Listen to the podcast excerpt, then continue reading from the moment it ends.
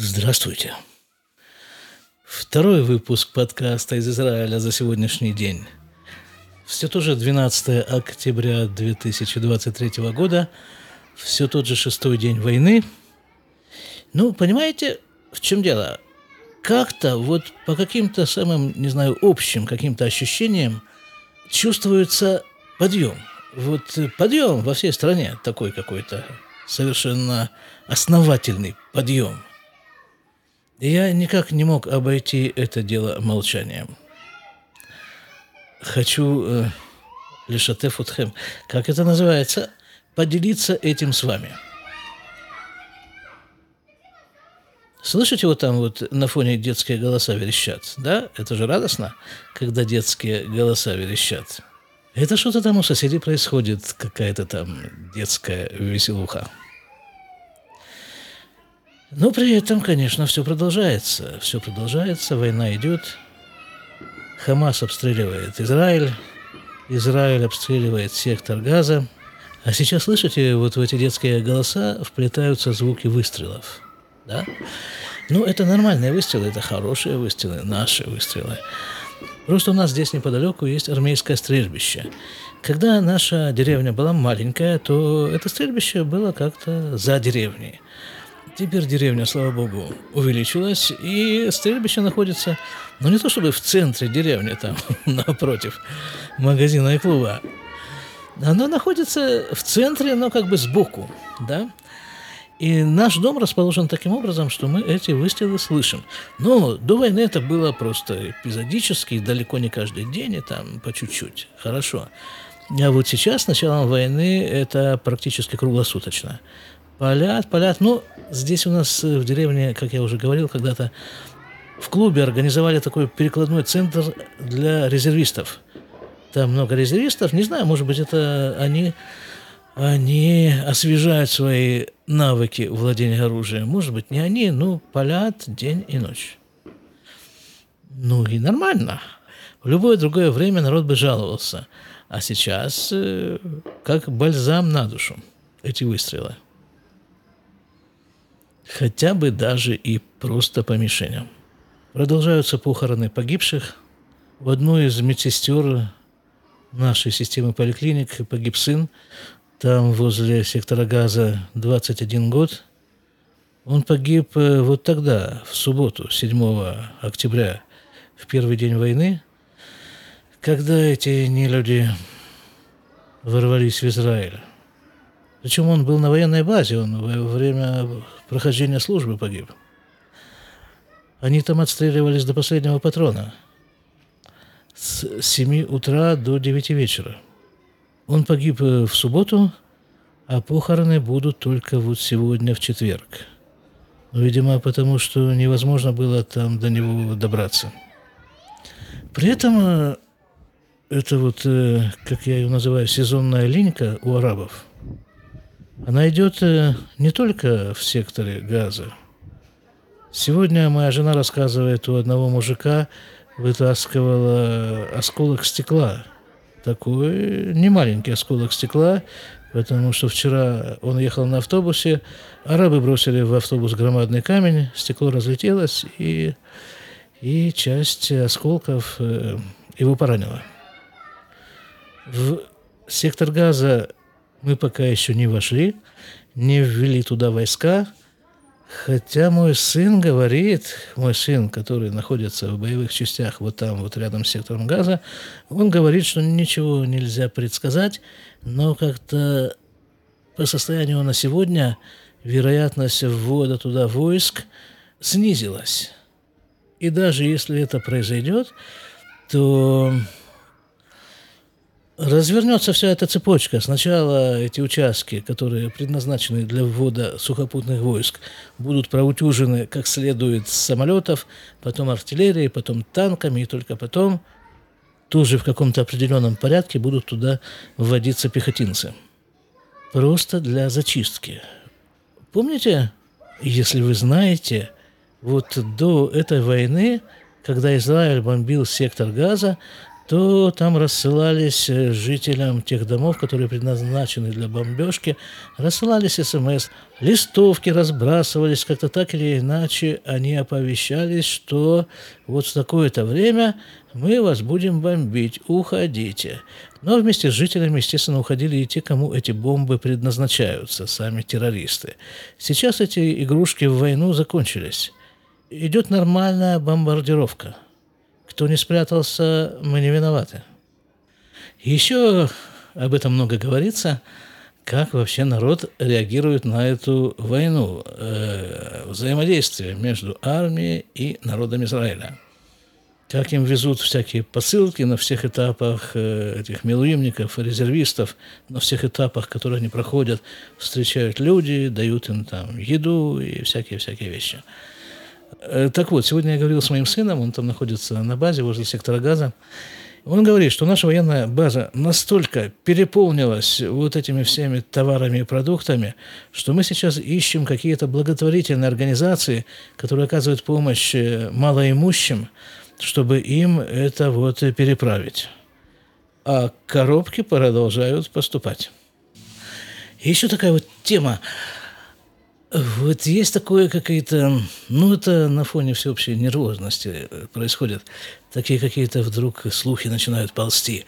А ой, надо закупаться, закупать надо то, другое, третье. Вот. И люди бегут, закупают и правильно делают, может быть, кто его знает. И одно из таких э, последних брендов – это доска сороковка. Хотя, может, и не сороковка, просто доска. Ну, просто появился какой-то то ли фильм, то ли... Не знаю, откуда это взялось, что кто-то там, где-то там, вот э, на юге, заблокировал дверь бомбоубежища такой доской широкой, в которой было сделано отверстие для ручки. Но чтобы ее нельзя было открыть снаружи. После этого я посмотрел на нашу дверь, там вроде бы есть такая стрелка, что вот как ее запереть. Оказывается, запереть это имеется в виду загерметизировать. Вот если эту дверь, дверь бомбоубежища у нас в квартире, если ее захлопнуть, а потом еще ручку повернуть вверх, то тогда она как бы плотнее прилегает, эта дверь, и это все становится герметичная такая упаковка. Но при этом эта дверь открывается снаружи. Значит, что там происходило? кроме всего прочего, вот там, когда началась эта война. Не люди, другого названия у меня для них нет. Сначала они обстреливали поселение ракетами. Но это как-то, к сожалению, достаточно привычное явление, особенно для тех поселений, которые находятся вот там, возле сектора газа. Обстреливали ракетами, а потом они вдруг неожиданно ворвались на территорию Израиля и проникли в эти поселения – и естественным образом им никого особо не нужно было искать, потому что где находятся люди во время обстрела? В бомбоубежищах. Вот они прямо в эти бомбоубежища заходили, ну и делали там с людьми то, что не поддается словесному описанию. Значит, люди придумали такое приспособление, вот как я сказал, доска с дыркой. И доска не дает этой ручке двери бомбоубежища открываться. Она, получается, заперто. И теперь вот такой ажиотаж, да, у вас есть эта доска с дыркой? Нет, уже есть какие-то фирмы, которые якобы выпускают эти доски с дыркой, населению продают, и вот, вот все очень серьезно. Но я должен вам сказать, что у нас, у нас в нашем бомбоубежище, семейном, квартирном, нету такой доски, потому что просто на каком-то этапе этот ажиотаж нужно прекратить. Мы его прекратили на этапе доски с дыркой. Зато мы начинаем процедуру оформления разрешения на получение личного оружия. По-моему, это надежнее доски. Даже доски сороковки. Сейчас эта процедура получения разрешения на оружие ускорена во много раз. И это, я вам скажу, как бы даже не из страха. Страх, конечно, присутствует, но все-таки это из желания перестрелять всю эту гадость. Ну, еще вот такая вот э, тема, такой вопрос, скорее. Ну, вот скоро все это закончится, вся эта, с Божьей помощью закончится вся эта война. Но при этом э, есть большая вероятность, что арабы останутся на своих местах, в том числе на своих рабочих местах. И вот э, мы с ними работаем. как бы мы с ними сталкиваемся там в магазинах, в аптеках. И ведь в Израиле, я говорил уже когда-то, очень давно, что в Израиле полно арабов просто, просто очень много. Вот у нас и этот район наш еще не до конца достроенный. Кто строит? Арабы строят. И вот э, как с ними вообще после всего этого общаться? Я даже могу себе представить, что они лично не виноваты. Вот тот этот уборщик, который работает у нас в поликлинике, вот он лично ничего никому дурного не сделал, я могу себе представить. Но я не знаю, у меня как-то будут большие сложности в общении с арабами.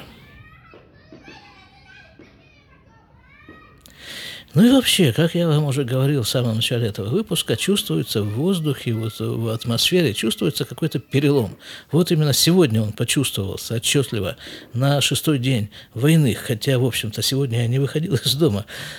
Но вот, вот как-то так, э, не знаю, дети выходили, жена выходила, все выходили и принесли с собой какое-то новое дуновение оттуда, с улицы.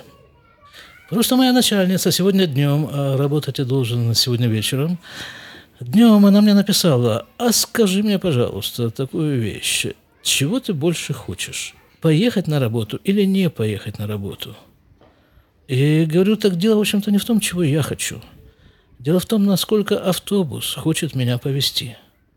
Потому что я говорил уже, что автобусы сейчас ходят, ну, с интервалом в час, в самом лучшем случае, а то и два, а то и больше – это вместо тех 20 минут, которые были до войны.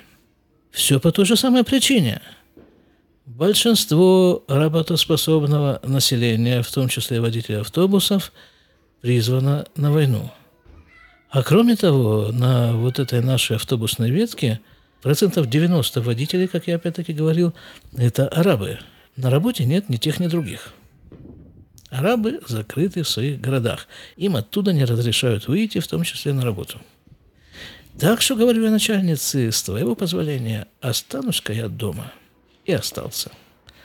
А результат этого, вот этот вот выпуск, который вы слушаете, 386 выпуск подкаста из Израиля у микрофона Шлома Родзинский.